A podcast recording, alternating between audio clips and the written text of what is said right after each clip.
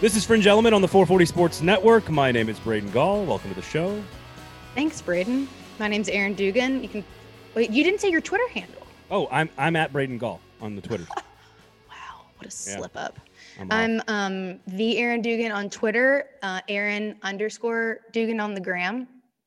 There you have it. We have a fun show today planned for you. All kinds of good stuff coming. Uh, however, we will have a, before we get into what's coming up on the show, Aaron we will have an announcement next week on the program, a special announcement, if you will. What is it? Are you excited? Well, I, well you can't, can't, say it yet. I can't tell you now because then. Have you told me even? Yeah, you know. Yeah, yeah, you know.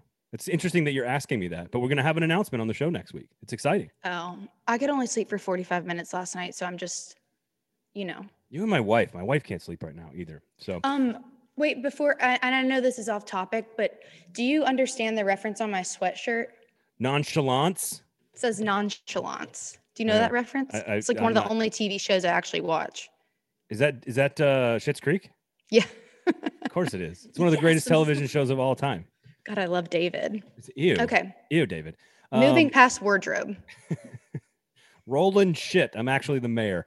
Um, all right. So Coming up later on the show, Trey Wallace of Fox Sports Knoxville going to join us to give us some insight into what's going on with Tennessee. I really, Aaron, don't want this podcast to turn into a Tennessee centric podcast, but Tennessee and the gravitational force of news in the SEC just seems to cling to Knoxville. And of course, the the bizarro press conference on on Monday. We'll spend a lot of time with Jeremy Pruitt has now been fired as the head coach.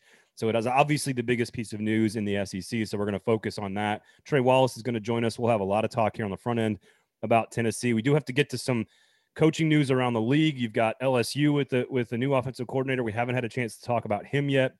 Just missed out on a defensive coordinator, so we'll get to that. Have a conversation about legacies and CEO coaches versus you know sort of ball coaches, if you will. So a lot of stuff on the show today. Uh, media coverage. We're going to get into how the media has no effing clue what's going on in these coaching searches. So we'll get to all of that. But I guess we can start in Knoxville with, as I just said, Jeremy Pruitt has been fired with cause.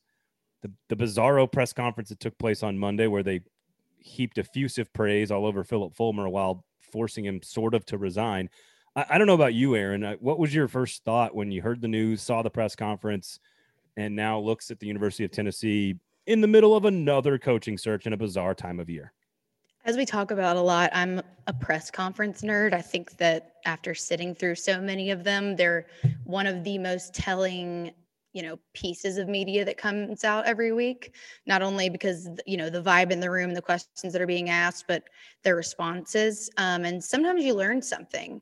In this, we did not learn anything from value of information that was um, talked about by the University of Tennessee and its affiliates in this press conference, it was, well, A, it was nonchalance. There's a reference for you. it was nonchalance at its finest. It was, it lacked transparency because we're all kind of watching it like, wait, what? It, it just made it worse. It was this huge ode to Fulmer, which just felt really weird. And it was like if someone, it's like if someone r- wronged you, but you're still sucking up because you're brainwashed. Like I, I was watching it and g- thought that I had heard the worst of it, and then it just kept getting worse. You want me to try to explain it to you? Because I, I, do. I, I think you can. you? You need a translator, but you need like a PR firm, coaching search firm, college football media press conference translator. I don't know if those exist yet. If you can invent one, you'll probably make a fortune. Um, because especially Nick Saban's press conferences where there literally is nothing to, to be said. I would love to hear you try to explain this to me because I'm not, it's definitely not English. I'm not sure what they were speaking. So to me, it's all about trying to figure out what the Tennessee, what their big plan is. And the big plan was clearly to get out of Jeremy Pruitt's contract without paying any dollars. Yes. So all of it was heaping all of the blame for everything that could have possibly happened on Jeremy Pruitt, throwing him under the bus, even though he is the head coach and guilty of all of this stuff with a, a massive investigation ongoing. It was all about heaping all of the blame on him while cutting ties with Fulmer, but doing it in a clean way to make sure he feels good about it and that it, appears that there is a good, clean relationship break there. they, they tried to make us think that Phillip Fulmer didn't know a single thing that had gone wrong and that out of the kindness of his heart, he's the guy who stepped aside. It was his idea. I don't buy any of that for a second. you know, is, is there cheating at every SEC school if you hired high priced lawyers to dig up dead bodies all over the SEC? They would find carcasses everywhere and everybody's kind of guilty of cheating. Was Tennessee extra sloppy? Yes. It wasn't 2020 cheating, Aaron. It was like 1984 cheating. It was like cash in bags and just terrible. Like the whole stuff is just, and Trey will tell us a little bit more about this later on, but it was bad cheating, bad football. And when you have those two things combined, it makes for an easy decision for the administration to try to let you out. Now, I did learn one thing. Okay. Which is that on November 13th is when the University of Tennessee Chancellor Donde Plowman got the news that there was an allegation and that there's there's very serious violations going on.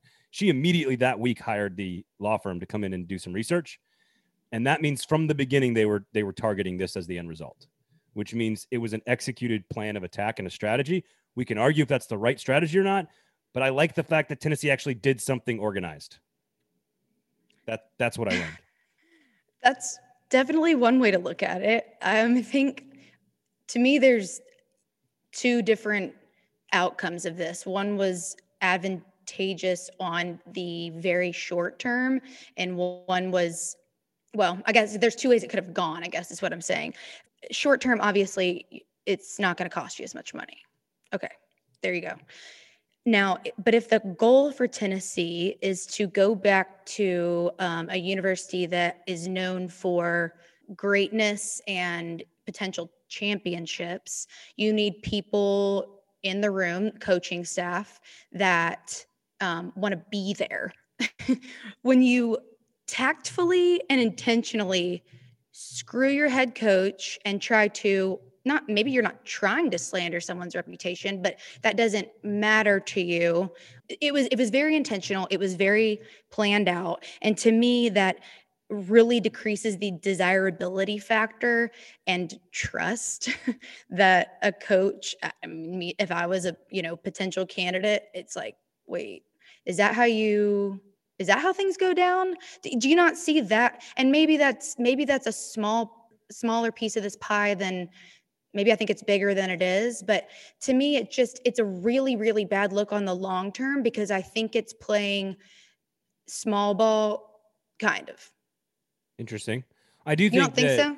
well i i think there's some of that. The, the job is less desirable because of the 15 years worth of horse manure you've had to deal with yeah, and then you treat your and then you act like that. But the guy's the guy's guilty as shit. So I'm not gonna. Yeah, that's true. That's I'm not gonna stand up for Jeremy Pruitt here. The he ain't the only one that knew. He was a ten guys, ten people got fired. So like clearly there was cheating. But again, like I said, if you if you paid really talented, hardworking bulldogs to investigate all 14 schools in the SEC, I'm willing to bet you they could find some dead bodies in every school. So it's yeah. not like, but it but but you make the decision easier on the administration when you are god awful at coaching football. number one. This is true losing by three touchdowns like 13 times in three years is hard to do. And you are clearly openly cheating in a terrible way. Again, uh, like yeah. 20, 2020 cheating is like not in the house, y'all. Right. Like 2020 cheating is like not not in my bedroom, right? Like if you're gonna cheat, mm-hmm. you do it in the motel. Eight, 1984 cheating is like bags of cash in handed to recruits and hotel visits and unofficial credit card usage and all this stuff. Right. You can't do it out in the open and be bad at football and be in the middle of a pandemic when they're trying to fire like like it just all of it lined up to to get rid of Jeremy Pruitt. The point is, is like they shouldn't have been in there. Phillip Fulmer and Jeremy Pruitt should not have been the AD and the head coach from the beginning.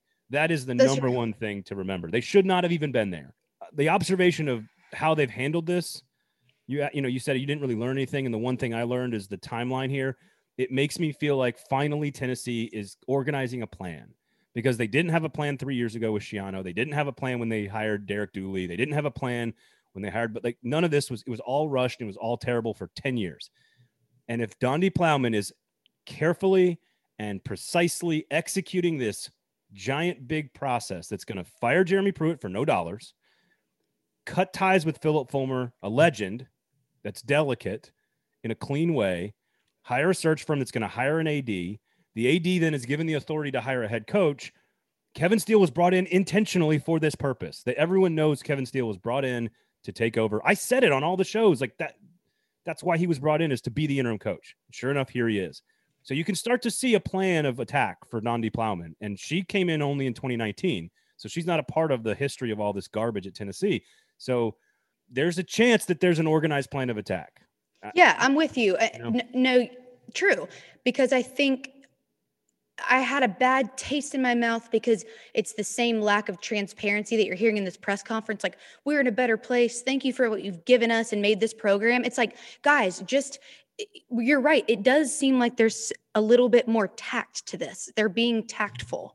So tactful with like a splash of transparency would be really refreshing. Like, here's what we're going to do. Like, you know, we aren't where we want to be, but this is where we're, we have a plan and here's how we're going to get there. And if you could just sprinkle a little transparency in with this newfound tact, yeah.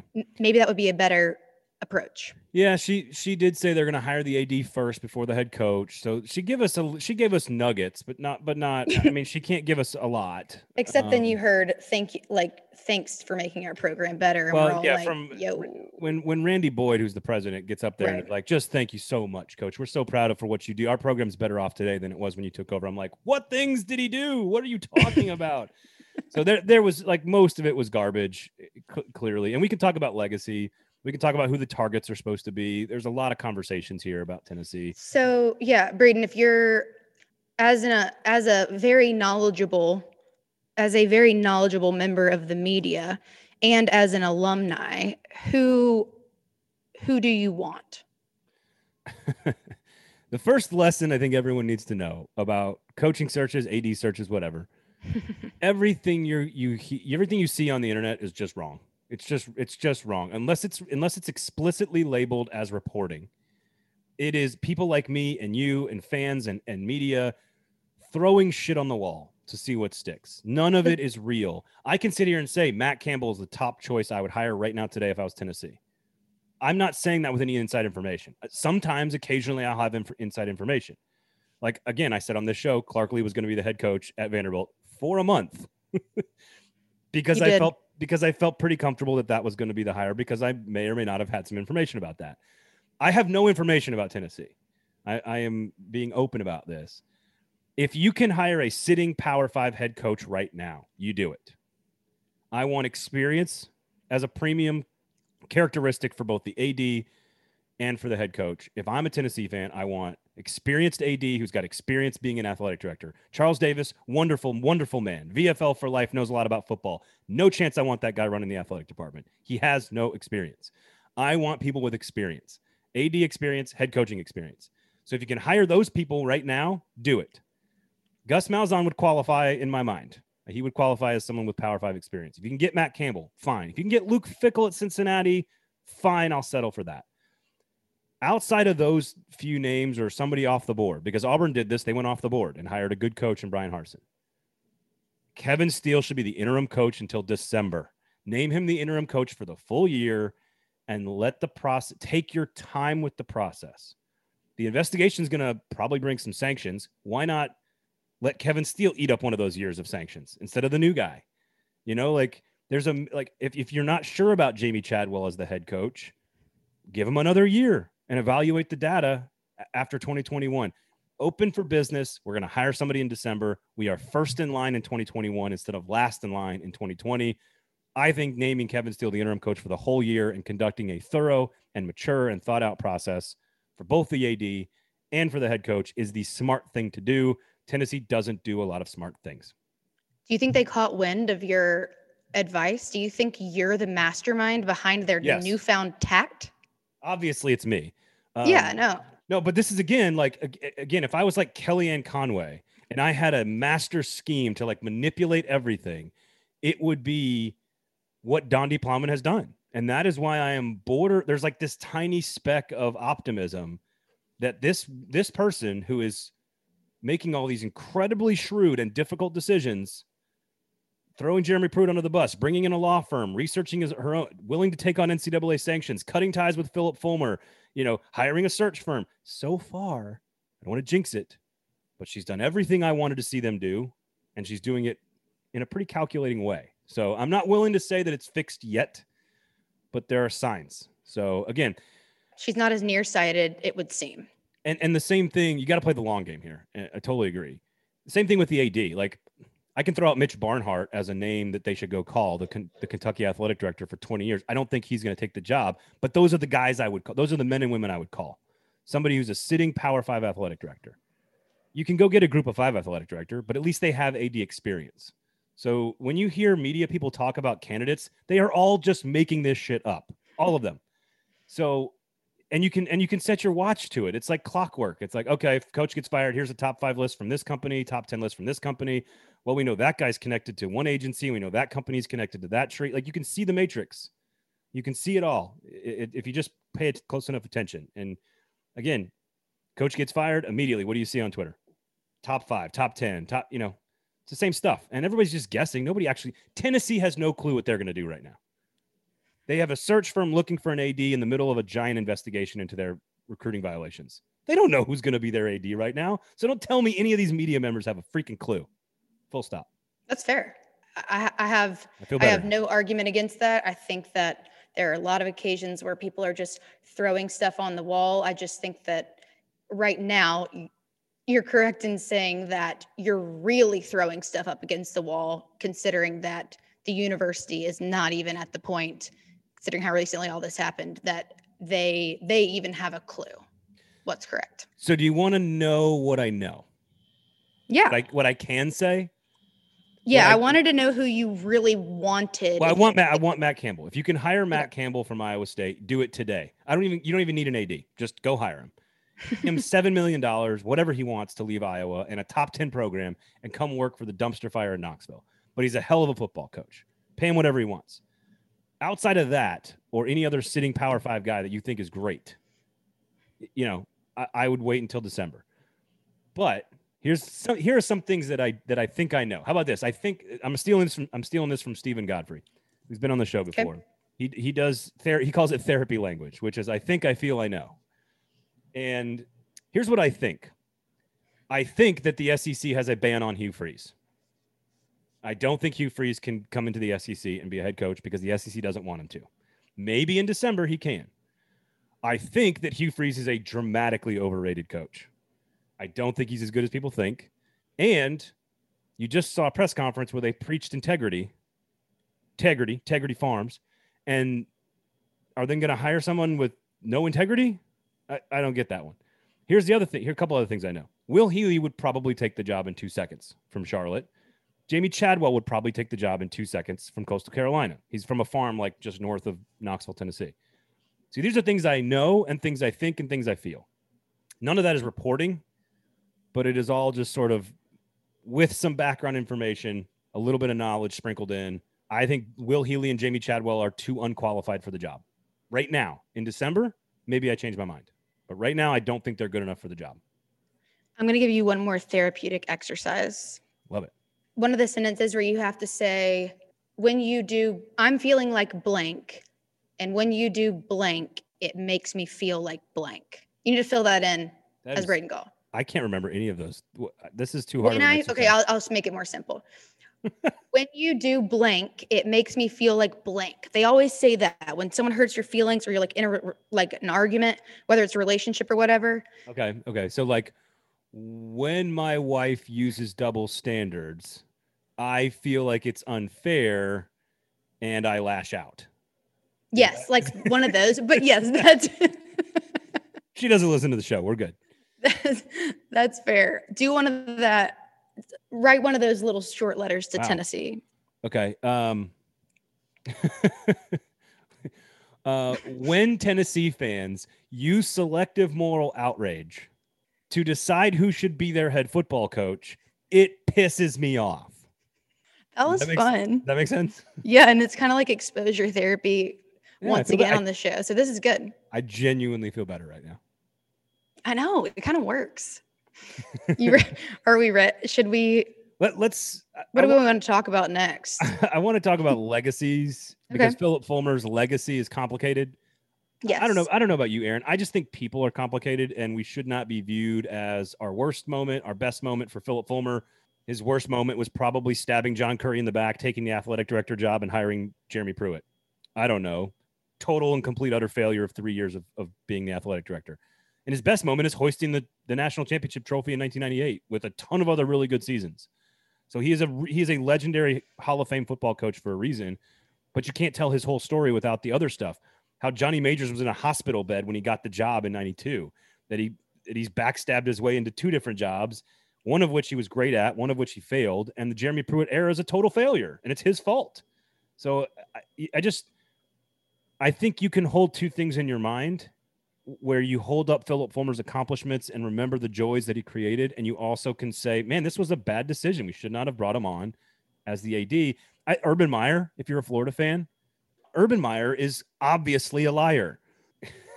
He's a brilliant football coach. So you can have those two things in your mind at the same time. I just think legacies are complicated.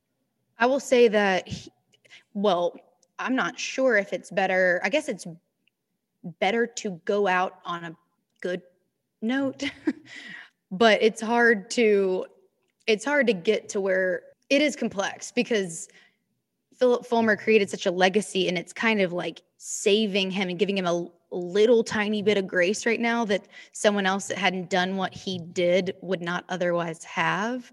That's exactly But it's right. sad because you're on it's sad because someone who did do so many great things for that university is going out on such a weird note.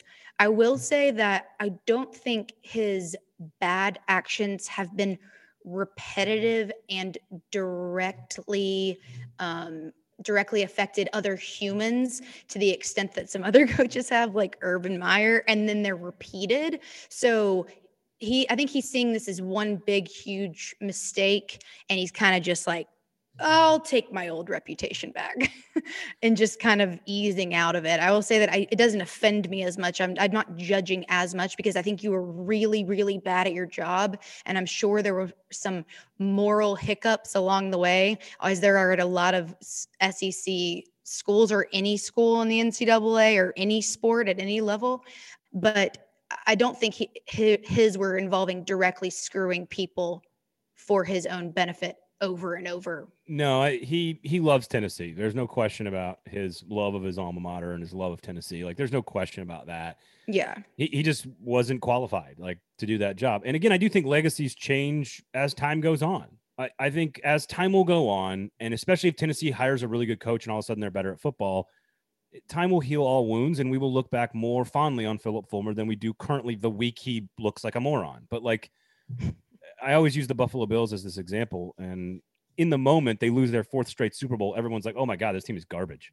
They're atrocious. Imagine being on that team. Imagine being those players. Like we went 0 and 4 in four straight Super Bowls. We are terrible. Like how much they would have beaten themselves up. Scott Norwood, like all this stuff. But now 25 years later, you look at it and you go, man, going to four straight Super Bowls is pretty unbelievable. Like no one's ever done that before. So I think legacies evolve as time goes on. Like I'm curious, like if you're a Texas A&M fan, you love Johnny Manziel for what he did on the field because it was spectacular. But what do you think of when you think of Johnny Manziel? If you're an A&M fan, you're probably going to grow into loving his play on the field more and more and forgetting all the other really awful stuff that happened. If you're not an A&M fan, you probably remember all the other stuff, all the other weird, bizarre stuff. You know, just I don't know. I just think legacies are fascinating to me it makes me think of, of Phillip Fulmer's the end of all of this when you're just kind of like stepping back slowly, like, mm, sorry about that, forget about that, and just keep my earlier thing. It like makes me think about like Michael Jordan, like trying to play other things besides basketball. Well, I mean, Jor- Jordan's a perfect example. Tiger Woods would be in this group as well. There's a great documentary on HBO I can't wait to watch about all of his flaws. And I don't know. I just think it's people are complicated and mm-hmm. people have sometimes inside their own heads conflicting ideas about stuff that they think. And you know coach o is another example because we're going to talk about lsu's coaching staff and, and nick saban bringing in a you know uh, you know people lose coaches all the time and nick saban's the only one who brings in like nfl head coaches to be like offensive line coaches. Doug marrone i think is going to be on the staff coming up next year and he's probably the only one that can do it. But i think about coach o. Coach o now is this his legacy is going to be incredibly fascinating getting in bar fights on the coaching staff in Miami as a drunk in like the night in like you know way back in the day, winning national titles, to to getting sober, to being the Ole Miss head coach where he was an utter failure, to being the USC interim where he was really good, to being on Tennessee's staff where he was trying to sort of illegally recruit early enrollees to go to USC from Tennessee, which is a black mark. Then he goes to LSU and he saves the day and becomes a superhero by restoring greatness to LSU. But at the same time, maybe there's this massive sexual assault scandal. Like it's just Coach O is just filled with this conflicting sort of legacies all, every step of his career. And he's a guy that most of us wanted to root for over the last 10 years. I was one of them. I, I don't know if I am anymore, you know? It is so interesting, especially, you know, talking about Coach O or really anyone when you're, when you're, the strongest way to leave a legacy is bringing a lot of joy to people and I think that they both did that, but it's so interesting because like not at Ole Miss, but like LSU and you know the the scandal stuff aside, you were at the forefront of a lot of families, fans, alumni, some of their best memories with the people around them that they care about. Like it sticks, but you bring up a, an interesting, you know, geographical point, which is that wasn't the case everywhere. And how did you you know everyone's going to make mistakes. How did you handle them? Did you own them? Because people can forgive you for a lot a lot of stuff if you can take the heat. If you can if you're willing to get have be roasted and put yourself out there uh, you know people can forgive you for a lot you know it, there is there's a lot of complexity to like, this whole thing. like gene chizik gene chizik like are auburn fans going to remember gene chizik for 0 and 8 or gene chizik for cam newton and a national title that's a complicated career tenure there at Auburn. But if I'm an Auburn fan, all I'm probably going to remember 20 years from now is the national championship, is Cam Newton and the, all the comebacks and you know all that stuff. I just people are complicated, and uh, I don't, I don't know. I just think over time we t- like we're not our worst moment, we're not our best moment. Certainly, some of these worst moments for some of these coaches are way worse than others, and some of the best moments are way better than others doing a bad job as the AD for three years is not as bad as like covering up a sexual assault scandal or whatever. So like right. it's you know you have to keep it all in perspective. I just think it's a problem we have in society in general, which is that we look at somebody's worst possible moment and judge them on that, or their best possible moment and judge them on that, and we don't look at sort of like the sum of the body of work. And I think Fulmer's legacy at the end of his at the end of his when he passes away, let's say hopefully years from now, I just think when they write the final story for Phillip Fulmer, it'll largely be positive with a you know couple of bad chapters, rightly so, and that's that's probably most of our lives, frankly. Well, as we talk about the you know the ups and downs of coaching and legacies and all that, think about and we're talking about Coach O, you know, obviously this year was a far cry from, you know, recent years with you know, one of arguably one of the best teams in college football history. And it's just the up and down wave of, of what it's like to be a coach, especially in the SEC. But I think a large part of the legacy conversation not only has to do with how you act and obviously like treat people and how you follow rules, but are you getting the right kids through the door and Coach O, obviously, you know, they have some uh, potential scandal on their hands, but he also seems to there's a reason all of his guys are coming back especially like all these guys returning to LSU so what do you think that means for this team? And what do you hope to see on the coaching front yeah. as they continue to fill in those gaps? I mean I, I think the big question and I hate to say this about your boy Sam Sam Pittman at Arkansas. Oh you better be careful I, I, I don't know how sustainable it is because Nick Saban, he's basically been the only coach that's been able to sustain massive turnover on his coaching staff. And so while he can do it because he's arguably the greatest of all time, I, I just, you know, Sam Pittman is going to have to rely heavily on his coordinators. How long can he keep that staff together? Coach O is dealing with this right now. I mean, he had two brilliant coordinators running his offense and his defense on the 2019 championship team. And we learned really quickly last year that they were very valuable. I mean, I know the pandemic was a big problem and Burrow leaving and a lot of talent, but they're bringing everybody back and they're having to change coordinators again. They just missed out on on on Ryan Nielsen, who's was going to be the defensive coordinator, but the Saints gave him a huge raise and a promotion, which I think is a great move by the Saints. He's a really talented coach. So I think that's a big blow to LSU from a defensive standpoint, but there's plenty of good coaches you can go hire. You know, Jake Peetz is a fascinating story. Like he strikes me because he kind of comes from the Joe Brady tree. I mean, his story is fa- like grew up in a tiny town in, in, Nebraska, sort of worked his way across the country, random jobs, JUCO in California, pe- pestering Norm Chow to like learn about offense at UCLA. And, you know, then he goes to work for like, he worked for like the Pacers in like a strength and conditioning staff role. Then he worked for the Jags as a scout and then he became a coach. And just constantly busted his ass to get where he is and largely viewed as this really smart, really savvy, hardworking guy who's always put himself in the right place. So if, if you know, that's kind of Joe Brady's story. So I, I think there's some optimism that I don't know if it's wishful thinking, trying to get the band back together because he's off the Joe Brady tree, or if you know if it's if he's got a legit chance to be a brilliant offensive mind. But I I, I can't I can't wait to see what happens at LSU. That's for sure. It'll be interesting just to see someone who has dabbled in that many different parts of this game all in in a lot of different aspects and how that translates. Obviously his obsession and love is football and everything that comes with it and that will be valuable especially in thinking about what it's like to work with him and under him in part in the athletic department. He will have a respect factor for a lot of people in that building um, not that other coaches don't have not because they don't respect their staff, but because with real true respect comes from real true understanding and he's going to understand what a lot of those positions take what a lot of those things look like and you know maybe even a bigger respect factor for the time that goes into them that some other coaches might not be aware of and i think that's going to fare really really well for his relationships with the staff because they're going to feel understood when that happens you know people will have your back it's another example like uh, pizza is another example of how the media has no clue. Like they have no clue. Like first of all most media members and i'm a really knowledgeable football guy and i played football in texas and in high school growing up but i it's still like taking a 600 level foreign language for most media people to go into a coaching room and try to talk football. So like and, and and then also to know what skills and characteristics you're looking for when you hire a coach not just schematically and philosophy wise because this guy you know clearly this guy this young guy lines up with joe brady's you know rpos and all this other stuff we could talk about.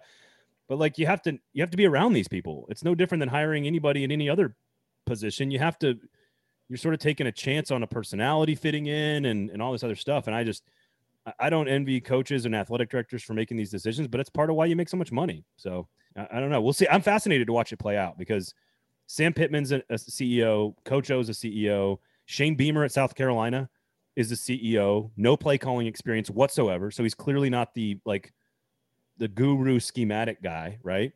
So I'm I'm fascinated to watch these things play out. Like Clark Lea at Vanderbilt is clearly a defensive schematic guru. Like we know that. Bryan Harsin is clearly an offensive schematic guru at, at Auburn. Shane Beamer is just like a CEO guy. So is he going to hire really great coordinators and keep them all together for 10 years? I, I don't know. That's a hard thing to sustain, in my opinion. I, I don't know. Definitely not an easy thing to sustain just because the nature of, you know, collegiate athletics, especially football. But relationships, as we always talk about, is at the core of all of this. And obviously, lifestyle, money, and all of that, you know, the ability to move up your upward trajectory um, all play into it. But, um, the coaches that the coaches and, and staff that has respect and understanding for each other oftentimes can serve as glue that make that makes things last longer and you know maybe helps you build a legacy at whatever school you're at in a way that other people could not. Yeah it'll be fascinating to watch all these different coaching. I mean we're gonna have what like 11 we had four new coaches last year four new coaches this year and we had a couple more the year before that. Like it's basically you know, other than like Kirby Smart and and Nick Saban, it's like everybody's turned, you know, everybody's turned over. It's interesting Co- too. Well, how many people in that same period of time, how long, how many head coaches will have moved to coordinator positions or vice versa? You mean like down, like who got fired? Yeah, that hasn't happened. Well, I guess it's happened some from outside the SEC to coming into the SEC as coordinators. Well, I mean, Barry Odom, for example, got fired as the head coach at Missouri and became the defensive coordinator at Arkansas. That's yeah, wasn't Bo Pelini one too? Yeah, but he was a head coach like ten years ago. I don't, you know. Has it been that long? Probably not. I don't remember exactly, but God, he was he was at Youngstown State for a while, so I'm not counting that. That's fair. I'm, I'm I'm saying like Nebraska, which I want to say was like 2000. God, I don't know, like 12 or 13. It's like a game of Tetris. No, but you're right. He's a former head coach. That's true. And then all of the Alabama coaching staff is all just like former NFL head coaches. So Mason. Yeah, yeah, yeah. There you go. So um, it'll be interesting to see how it all works out. I. It's like a hot potato. Yeah, it, but again, like, like look in the SEC East. Dan Mullen is in what he's he's coached three years.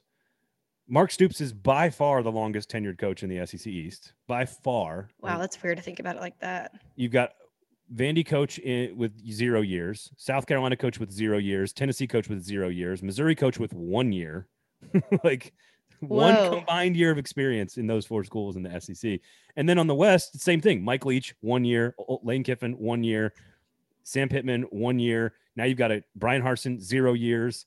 Like Jimbo Fisher, Jimbo Fisher, Nick Saban, Coach O, and Kirby Smart. Like those four have been here for like five years or whatever, and that's that's about it. Otherwise, everybody's turned over. It's it's it's crazy to think about. It's the Nick Saban effect, I guess.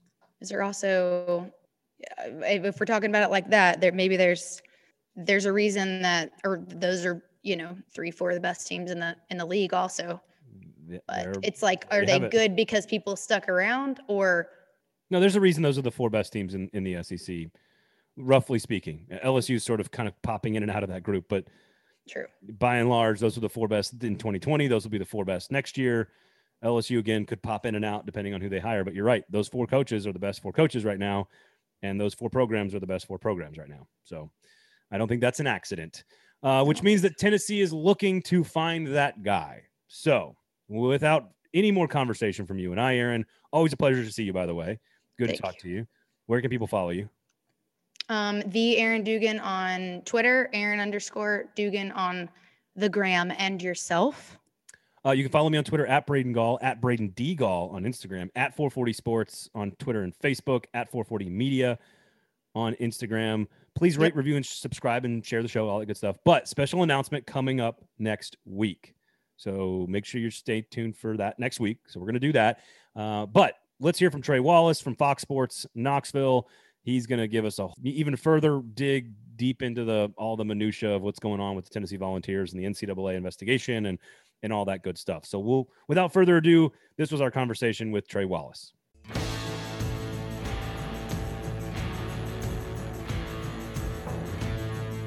Trey, first of all, thanks for giving us a few minutes of your time, man.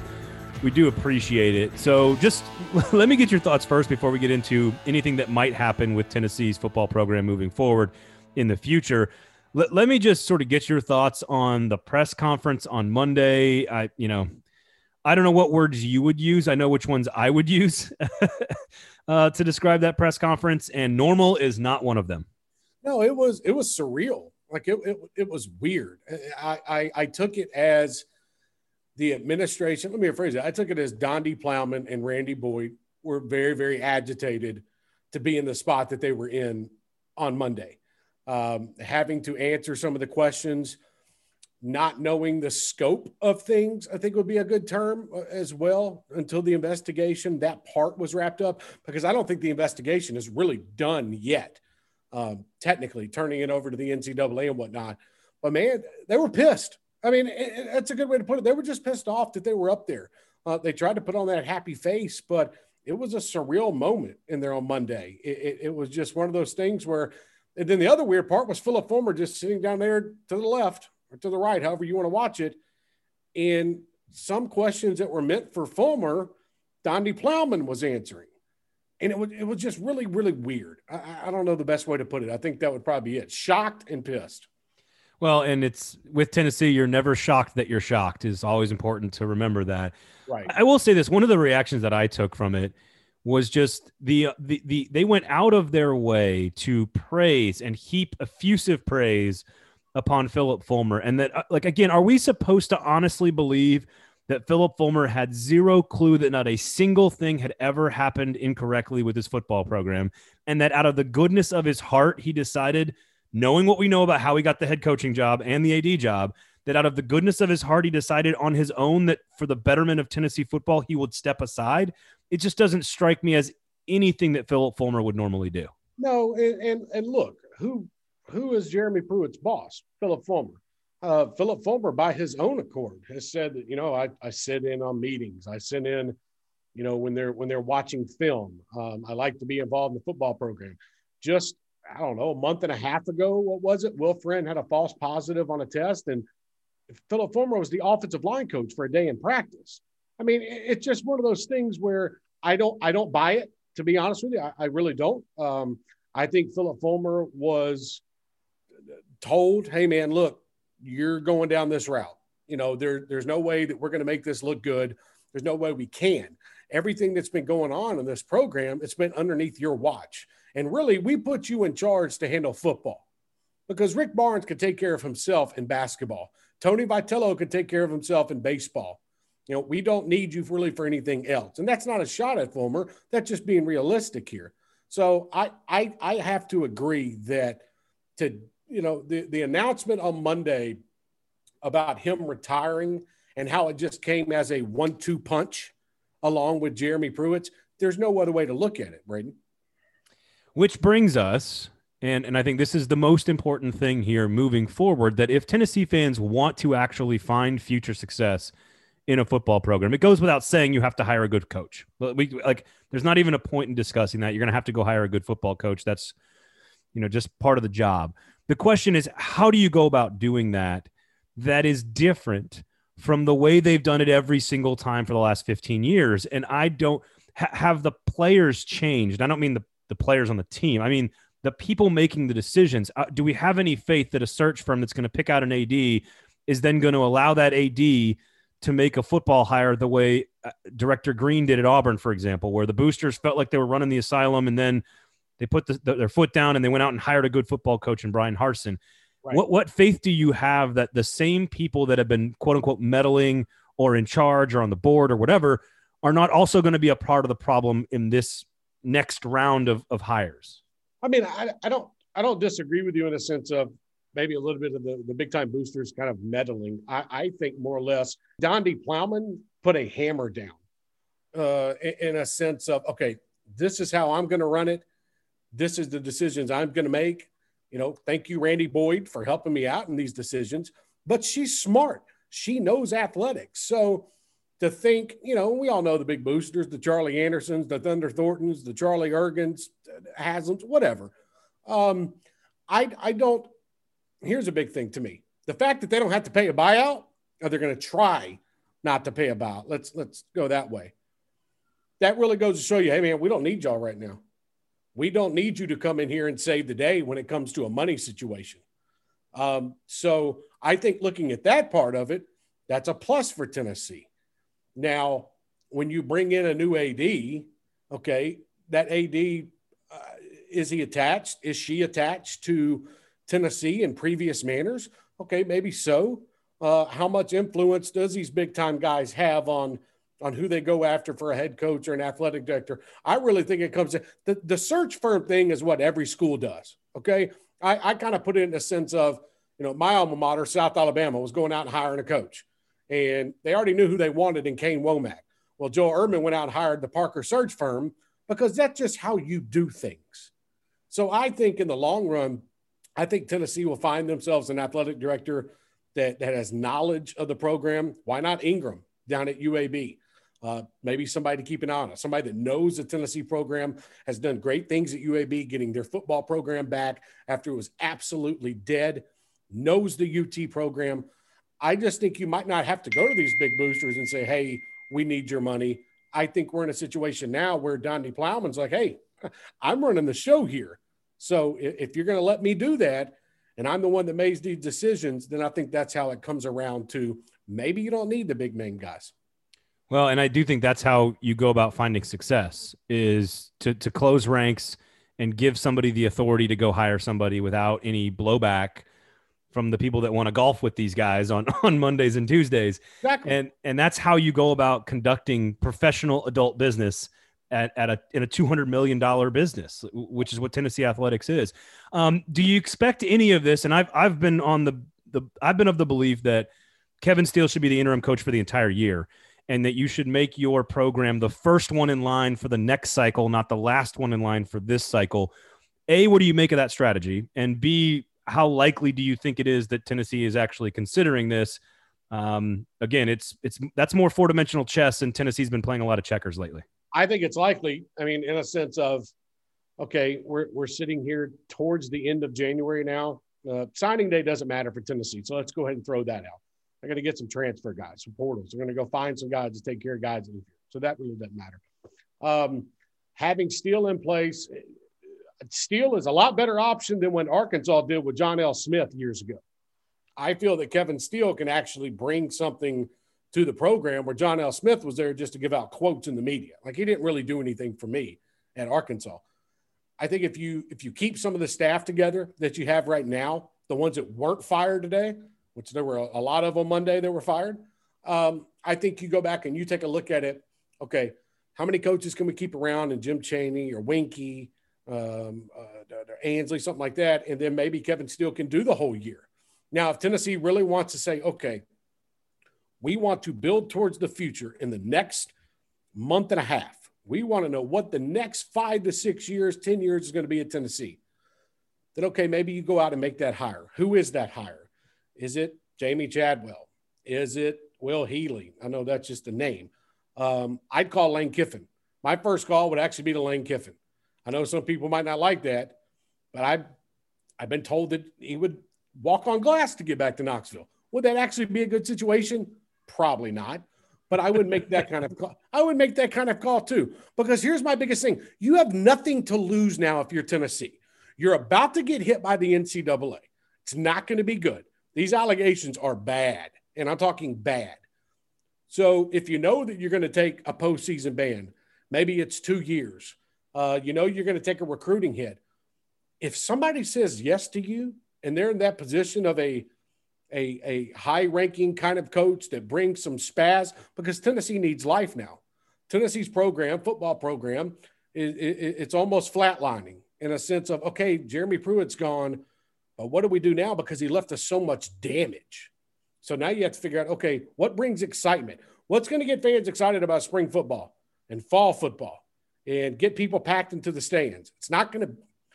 I hate to say it, it's not going to be Kevin Steele. One in thirty-one. One in 31 as a head coach. It's great. Yeah. But I mean, if you have to go that route and you feel comfortable and you're like, okay, let's do it. I mean, I know right now, you know, uh, like Monday night, he was handling the team meeting. Um, he's the one out there in front. So if you feel that way, that's fine. But a lot of people are going to look at Kevin Steele, these players, these 18 to 21, I mean, who, who the hell is this? Like if you didn't get recruited by Auburn in the last five to eight years, right. you're not going to know who Kevin Steele is. That's where you have to make the decision, Braden. I, I think it's interesting though, and I do find it if you're trying to attract a more attractive candidate, for lack of a better term, uh, at yeah. the head coaching position, what Kevin Steele as one year of an interim could do for you if you're Tennessee. Number one, it gives you time to get everything else in line. Agreed. And number two, if you're going to get hit with two years of probation and and recruiting ban for two years or or scholarship limitations, it does sort of knock one of those off for the next guy to come in.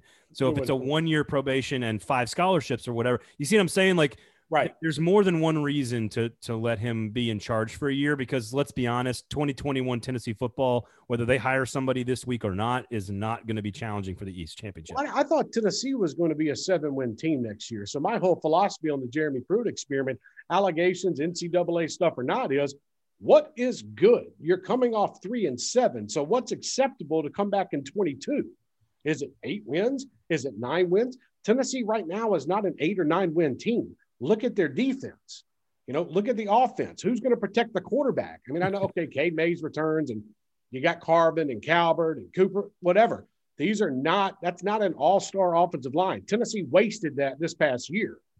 So now you look at the situation and, okay, how do we make do with what we have? And I, and I don't disagree with you. If you make Kevin Steele the quote interim for the rest of the year, you take your time, you vet candidates out there, you try to figure out who's going to be available. Um, because you know, I don't think Harbaugh is going to go anywhere now after he just signed his big extension. You know, what's Tom Herman do? You know, there, I'm just saying there's so many names that could come open in the next seven to eight to nine months. Why go out there and risk it on something you don't know that is going to be right there as a positive for the future? Because yeah. you're gambling right now. That's that's my argument. Take your time. You got take, nothing else to do besides take your time. Take turn your, your stuff in. right. Take your time. Eh, eh, you know, organize yourself and and then let one year of of of NCAA stuff tick off the off the ledger. I don't know. There could be worse strategies. And you know what? They've tried it. They've tried the rushed hire before. right? right. Late in, late in the process, we, we, they tried it with Derek Dooley, they tried it with Jeremy Pruitt. Neither one of them worked. Why not take your extra time and try something different? That's just my thought. Just here's my thought. the biggest thing about Tennessee: they can't strike out on this hire. They better go out and do something with this hire. You have to go out and get a name. You can no longer get a DC that worked for Saban or somebody that worked for Belichick or none of that. I'm, I'm tired of that mess. Tennessee has to sack up now and be able to spend the money to go out and hire themselves a head coach that is viable and can be in this league. Because the Saban disciple stuff, that just was escorted out the door on Monday. Yep. Without even letting him talk to his team and the assistant coaches, escorted out by security. I'm telling you, you got to get away from all the mess that you put yourself into. Go out and hire somebody that you know is a big name and can do what you need to do for Tennessee. Uh, easier said than done, my friend. I know, Trey. brother. Trey, all, football, man. yep, yep. We live and breathe it, baby. Always a pleasure, my friend. Good to talk to you. Uh, we do appreciate it on this. Thank you, buddy. I appreciate you.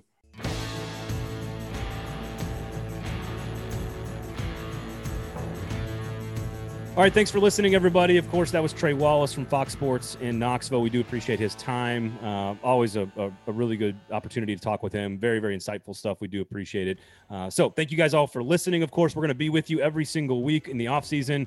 Check us out every Thursday. Please rate, review, and subscribe to the show. Fringe Element, of course. Aaron Dugan, my wonderful co-host. My name is Braden Gall. Thank you guys all for listening. This has been the Fringe Element on the 440 Sports Network.